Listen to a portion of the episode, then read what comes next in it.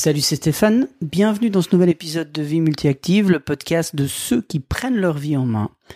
Et ça, même si on sort du, du, schéma traditionnel métro boulot dodo avec un seul employeur.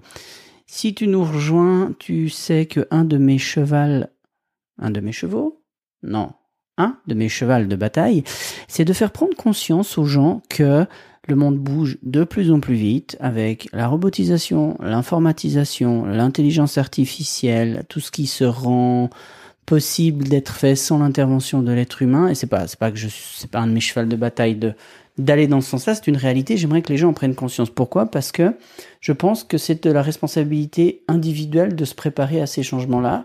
Je pense aussi qu'il est illusoire de penser qu'un patron, qu'un gouvernement ou qu'un métier pourra te préparer à ça. Et si tu t'y prépares pas tout seul, tu vas avoir des gros problèmes. Donc ça, c'est pour le contexte d'aujourd'hui. Qu'est-ce qui m'a inspiré? Ce qui va suivre. Je suis tombé sur LinkedIn, qui est un réseau social de professionnels, sur une petite image d'un conférencier qui présente le top 10 des compétences attendues par l'humain en 2020. Pourquoi? Et la personne euh, qui avait relayé ça disait parce que la technologie domine les compétences sur lesquelles on va se focaliser sont celles que la technologie ne pourra pas prendre en charge. Et ça, je trouve ça super intéressant. Pourquoi? Parce que c'est des compétences qu'on essaie déjà de faire monter actuellement chez les gens, et ça va être de plus en plus complexe. Je te les donne les 10 et je te les, je les détaille au fur et à mesure. Compétence numéro 1, euh, résolution de problèmes complexes. Résolution de problèmes complexes. Pourquoi? Parce qu'un ordinateur, un software, un logiciel peut faire quelque chose de simple, mais aura beaucoup plus de peine à faire quelque chose de complexe. Je te donne un exemple. Amazon a mis en place tout un tas de petits boutons pour que tu puisses commander un produit de grande consommation dès qu'il te manque. Genre, tu finis ta bouteille d'huile en faisant la sauce à salade, tu as un petit bouton dans le placard, t'appuies une fois dessus, Amazon sait que tu as besoin d'huile, Amazon te livre de l'huile, t'as plus besoin de t'intéresser à ça, t'as plus besoin de le mettre sur la liste de courses, t'as plus besoin d'aller au magasin, t'as plus besoin de la chercher dans les rayons, etc., etc. Ça t'enlève un problème, alors un problème, il faut mettre des guillemets autour de ça, ça t'enlève une problématique de ta vie, un truc en moins que tu as besoin de penser, ça te libère du temps de cerveau, ça te décharge d'une charge mentale et ça c'est bien. Par contre, c'est simple. C'est simple à faire. Il manque de l'huile, je te donne de l'huile. C'est pas compliqué à informatiser. Par contre, on sait typiquement qu'une des choses que l'intelligence artificielle aura beaucoup de peine à faire, c'est de remplacer les éboueurs, typiquement. Euh, pourtant, on peut penser qu'éboueur, c'est pas le métier le plus complexe du monde, mais la robotisation, l'informatisation, l'automatisation de ce métier est très compliqué parce que c'est finalement très complexe de considérer tous les cas de figure par des machines. Qu'est-ce qui est un déchet, qu'est-ce qui ne l'est pas? Un vélo qui est posé à côté euh, d'une benne à ordures, c'est un vélo que la personne a jeté ou c'est un vélo qui est parqué là? Ça, l'être humain peut faire la différence. Les ordinateurs pourront pas. Donc si vous êtes capable de résoudre des problèmes complexes, vous avez une compétence professionnelle qui va vous aider. Deuxième compétence, euh, je te fais une traduction parce que c'est en anglais, hein. je te la fais tout de suite, c'est pour ça qu'il euh, y a parfois peut-être un petit temps d'attente. Donc c'est la pensée critique, critical thinking. La pensée critique, ça veut dire quoi? Ça veut dire que oui, tu es dans un environnement qui a de plus en plus d'outils, d'aides, de guides, de marches à suivre, de, choses qui sont formatées pour, pour en simplifier l'intervention humaine. Ça veut pas dire que tu dois arrêter de réfléchir par toi-même. Même, c'est l'inverse. Plus on te prémâche le boulot, plus tu dois être capable de dire à un moment donné, ah, il y a un truc qui joue pas. Je te donne un exemple. Euh, ton GPS te dit continuer tout droit pendant 10 km et là tu vois que dans 100 mètres t'as un mur. Tu continues tout droit dans 10 km Non, parce que ton esprit va te dire hé, il y a un truc qui cloche. Oui, mon outil me dit qu'il faut continuer tout droit, mais mon sens commun, ma logique, mon émotion, ma, puissance de calcul euh, d'être humain me dit que c'est pas possible. Si je continue tout droit, je vais me cracher dans le mur. Ça, tu le fais naturellement. Pourquoi est-ce qu'au travail, il y a des gens qui oublient leur sens critique pour juste suivre parce que c'est marqué? Il faut pas oublier ça. Troisième compétence, la créativité. La créativité, c'est ce qui te permet de prendre deux informations de ton environnement et de les mettre ensemble pour en faire naître une troisième. C'est ce qui nous permettra de continuer à avancer, de faire des liens entre les choses. Moi, je fais des liens entre les choses. C'est quasiment la seule fonction que j'ai dans ma vie, c'est de faire des liens entre les choses et après de les exploiter. Ça, c'est quelque chose que la machine pourra pas faire. On parle d'intelligence artificielle au sens qui fait peur actuellement, de dire oui, c'est des machines qui apprennent, oui, Terminator est pas loin. Non, il faut de la créativité et la créativité, c'est quelque chose par essence qui est difficilement euh, algorithmable. Ce que je veux dire par là, c'est que c'est difficile de créer un logiciel qui va être créatif. Alors oui, on peut commencer à le faire sur certaines choses, comme de la musique par exemple. Il y a déjà des softwares qui commencent à, à créer des musiques sans l'intervention humaine, mais ils font quoi? Ils font ça sur la base d'autres musiques. Je veux dire, la personne qui crée de la musique en allant se poser euh, euh, à la mer, euh, en regardant les petits oiseaux et puis qui laisse son esprit vagabonder, ça, on n'a pas de, de logiciel qui permet de faire ça. Et de la même manière que tu as toujours des bonnes idées qui t'interviennent sous la douche, on ne sait pas comment, mais en tout cas, la machine, elle, elle peut pas faire ça. Donc, sois capable de faire preuve de créativité. La créativité, ça s'apprend, ça se travaille, ça s'environnementalise, j'ai envie de dire, hein, parce que il y a beaucoup de choses qui te montrent que si tu travailles avec un, un, un, mur blanc en face de toi, bah, tu es beaucoup moins créatif que si tu travailles avec une fenêtre ouverte sur de la nature. Euh, tu beaucoup moins créatif si tu fais un boulot très prenant 8 heures par jour non-stop ou si tu es capable de faire des pauses, d'aller te promener, de tailler le cerveau, etc. Ça, la machine ne peut pas faire. Quatrième compétence, people management, la gestion des gens. Ça, la gestion des gens que tu as sous ta responsabilité hiérarchique ou fonctionnelle, mais aussi la gestion des pairs. On est dans une ère où la hiérarchie professionnelle tend à, à être challengée, peut-être pas à disparaître, mais on parle pas mal de holocratie. Euh, on appelle ça aussi des entreprises libérées. Tu sais, c'est ces entreprises où il n'y a plus vraiment de hiérarchie, où il n'y a plus vraiment de patron, où chacun est responsable de son job en fonction de ses compétences. On voit que c'est un modèle qui fonctionne bien sur des petites structures dans certains contextes. Ça n'est pas étendable à l'infini. Euh, il y a plein de, plein de reportages intéressants là-dessus, je te conseille d'aller voir, c'est super intéressant. Maintenant, il y a aussi, euh, il y a aussi un savoir-être. Tu peux être la personne la plus experte du monde dans ton domaine. Si t'es un sale con que personne peut blairer, t'auras de la peine à t'intégrer dans un environnement professionnel, de travailler en équipe, de profiter de la puissance de travail que procure un travail en équipe. On en dit toujours, hein, euh, tout seul on va plus vite, mais euh, ensemble on va plus loin. Si tu veux aller loin, tu as besoin des autres à un moment donné. Tu as besoin des autres comme les autres ont besoin de toi. Donc people management, être capable de, de travailler avec l'autre, qu'il soit hiérarchiquement euh, différent de toi ou pas, c'est super important. ok? Euh, ça passe par le feedback, ça passe par le fait de dire merci aux gens, ça passe par le fait de donner gratuitement des choses quand tu penses que tu peux les faire avancer, enfin plein de choses comme ça. Alors là, va y avoir une petite coupure, c'est-à-dire que les secondes qui ont précédé dans le podcast pour toi, j'étais en train de parler tout bien. Ensuite, sur mon téléphone mobile, il y a eu une alarme. J'ai éteint l'alarme, je me suis excusé, j'ai continué, mais j'ai pas du tout connecté, que du coup, ça avait oublié de, ça avait arrêté d'enregistrer. Donc je viens de me rendre compte que j'ai que le premier tiers du podcast, donc il faut que je reprenne.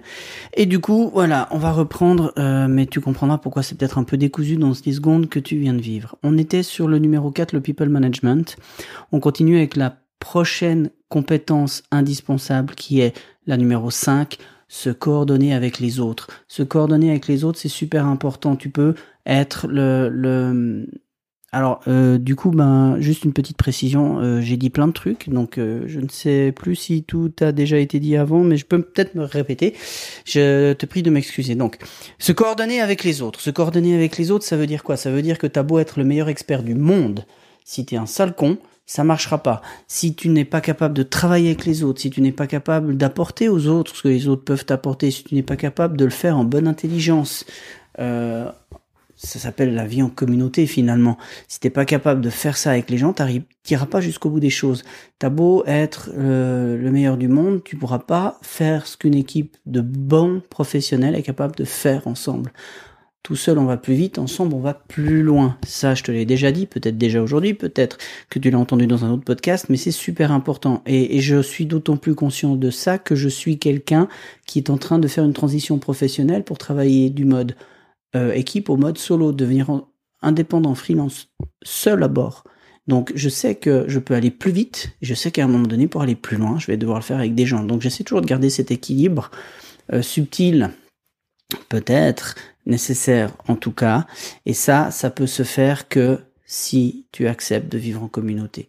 Sixième compétence, intelligence émotionnelle, ça c'est important. Le langage non verbal, le fait de bien te comporter avec les autres, le fait de pouvoir euh, voir comment est la personne en face, faire preuve d'empathie, être capable euh, de prendre la personne dans le bon angle avec peut-être ses mots, sa vision du monde, être capable de comprendre comment elle peut tirer le meilleur parti d'elle-même, être capable de comprendre ça sur toi-même aussi, c'est quelque chose d'important. Euh, il y a des choses très simples hein, qu'on peut ranger du côté du, du quotient émotionnel, de l'intelligence émotionnelle, le fait de ne pas prendre les choses pour soi, le fait de d'essayer de chercher des solutions, pas des coupables, toutes ces choses qui sont très jolies, qui sont des slogans magnifiques qu'on trouve dans le développement personnel, qu'on trouve dans le monde de l'entreprise, du moins dans les papiers, parce que dans la réalité, c'est beaucoup moins facile à mettre en place. Donc cette intelligence émotionnelle te permet de mettre ces choses-là en place, et ça te permet vraiment d'avancer. Septième compétence pour être un bon professionnel en 2020, jugement et prise de décision peu importe le job que tu fais, tu dois être capable de faire preuve de jugement, analyser la situation sur des faits et non pas sur des émotions et prendre une décision. La décision, tu vas de toute façon devoir la prendre. Ta vie, elle est faite de décisions. Tes journées, elles sont parsemées de décisions. Tu es obligé constamment de prendre des décisions, même quand elles sont pas très compliquées et que tu le fais quasiment instinctivement. Mais le faire avec un jugement sain, factuel, réfléchi, qui prend en considération ta personne, mais aussi les gens qui sont autour de toi, mais aussi l'entreprise qui fonctionne, euh, tous ces niveaux de décision doivent être réfléchis et tu dois savoir que quoi que tu fasses, ça a un impact sur ces trois niveaux-là, sur toi, sur les gens qui t'entourent et sur l'entreprise dans laquelle tu fonctionnes. Autrement dit, si on veut parler un peu plus avec des mots de la littérature, le niveau micro, le niveau méso et le niveau macro. D'accord? Donc ça, c'est quelque chose que tu dois être capable de faire. Pourquoi? Parce que les softwares, ils vont pas être capables de faire ça. L'intelligence artificielle, elle va pas être capable de faire ça. Euh, c'est quelque chose qui est très compliqué à faire euh, par une intelligence artificielle qui n'a pas toutes ces dimensions que l'être humain a, lui. Et ça, c'est notre force. Donc il faut pas l'oublier. Huitième point, être orienté service. Ça, c'est super important tu es toujours orienté service. Ça veut dire quoi? Ça veut dire que dans la relation professionnelle que tu as, tu as un, une partie de ton job, une casquette sur ta tête qui est de vendre. Pour moi, c'est quasiment euh, même la plus grosse partie de notre job à nous tous, c'est de vendre. Et puis tu fais ça dans la vie de tous les jours. Hein. Tu vends le, tu vends le programme télé du soir avec ton conjoint ou ta conjointe, tu vends euh, euh, la destination des prochaines vacances, tu vends le fait d'avoir un chat ou pas, etc. Donc ça, on le fait tout le temps. Après, il faut le faire en étant orienté service, c'est-à-dire en étant orienté valeur ajoutée pour la personne qui en face, qui est ton client. Ton client professionnellement n'est pas forcément un client en tant que tel, c'est peut-être un autre service de l'entreprise, c'est peut-être un collaborateur, c'est peut-être un supérieur hiérarchique, c'est peut-être plein de choses différentes, mais ces gens-là ont besoin que tu fasses des choses dans l'optique de leur apporter de la valeur ajoutée. Et ça, c'est l'orientation service qu'il faut avoir tu fonctionnes pour donner de la valeur ajoutée aux autres. J'aimerais, j'en profite hein, euh, de placer cette petite phrase que je répète malheureusement trop souvent ces temps. Il faut arrêter de croire qu'on est payé pour un temps. On n'est pas payé pour donner son temps à une entreprise, on est payé parce qu'on lui apporte de la valeur ajoutée. Alors oui, la plupart du temps, euh, l'entreprise te paye pour travailler un certain nombre d'heures en quantifiant par un contrat et un, poste de description de, une description de poste, quelle est la valeur ajoutée que tu vas apporter? Il n'empêche que si tu es capable d'apporter plus de valeur ajoutée, tu grimpes dans l'entreprise. Et quand tu es un indépendant, plus tu es capable d'apporter de la valeur ajoutée, plus tu es payé cher, et plus tu es capable d'apporter de la valeur ajoutée dans un faible temps, plus ton temps a de la valeur. Donc, c'est vraiment important de comprendre ça. Tu es payé pour la valeur ajoutée. Vraiment. Compétence numéro 9, négociation. Là, j'en ai déjà parlé un petit peu juste avant. Euh, la négociation, c'est partout. La négociation, c'est quoi? C'est une transaction entre deux personnes dans laquelle il y a un win-win, dans laquelle les deux parties sont gagnantes. On parle ici de d'influence. On parle ici d'être capable de trouver le meilleur compromis pour toutes les parties. Il faut être capable de faire en sorte que tout le monde avance, tout le monde voit midi à sa porte, mais il faut quand même pas oublier qu'à côté, ben, c'est quand même pas les mêmes objectifs. Les gens ont peut-être pas la même manière de fonctionner, ils ont peut-être pas les mêmes euh, euh, devoirs, ils ont peut-être pas les mêmes manières d'être notés. Donc tout ça fait que tu dois en permanence avoir des compétences de négociation de manière à être capable de trouver dans la situation actuelle qu'est-ce qui va permettre aux deux parties d'y trouver leur compte. La situation win-win. Dixième compétence, la flexibilité cognitive. Alors ça, ça me plaît beaucoup comme terme, la flexibilité cognitive. En gros, c'est la flexibilité tout court.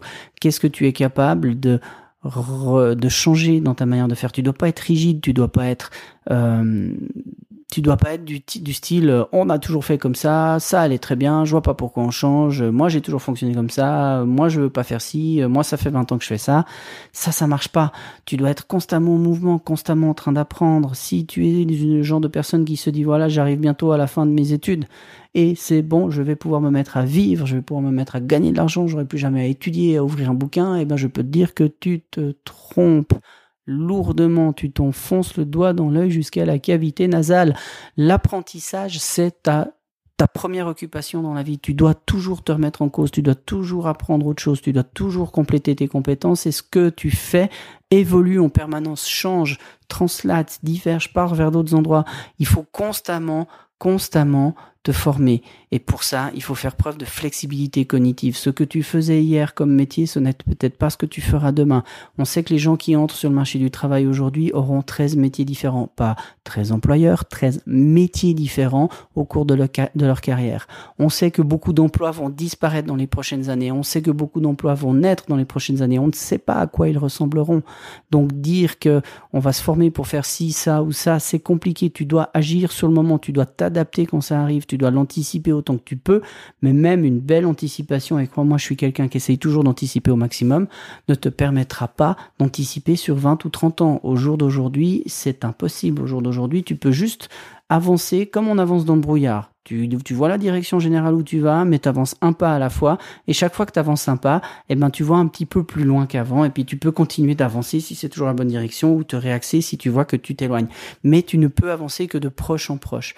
Tu ne peux que te dire, voilà, j'augmente ma zone de confort, j'apprends d'autres choses, je me forme, je lis, j'expérimente, je, je, change, je fais autre chose. Euh, je suis en transition professionnelle personnellement, je suis en transition professionnelle parce que cette flexibilité cognitive m'indique que je ne suis plus euh, pleinement satisfait de ce que je vis en tant que salarié, que j'ai besoin d'être mon propre patron. Tu m'aurais dit ça il y a cinq ans en arrière, je t'aurais regardé avec des yeux ronds. Ça, ça, ça m'était même pas venu à l'idée. Ça s'est juste imposé chemin faisant. Donc tu dois être capable de faire tout ça.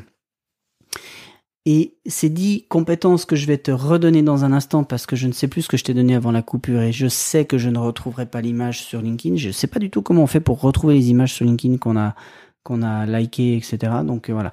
Euh, je te redonne les dix compétences et ces dix compétences-là, réfléchis bien dessus parce que c'est ce qui fera de toi un bon professionnel, un professionnel recherché, un professionnel qui vaut de l'argent, un professionnel qui est employable en 2020. Alors, L'image montre 2020, mais soyons clairs que c'est déjà le cas. Les dix compétences. Résolution de problèmes complexes. Réflexion critique. Créativité. Gestion des gens. Coordination avec les autres. Intelligence émotionnelle. Jugement et prise de décision. Orientation service. Négociation et flexibilité cognitive.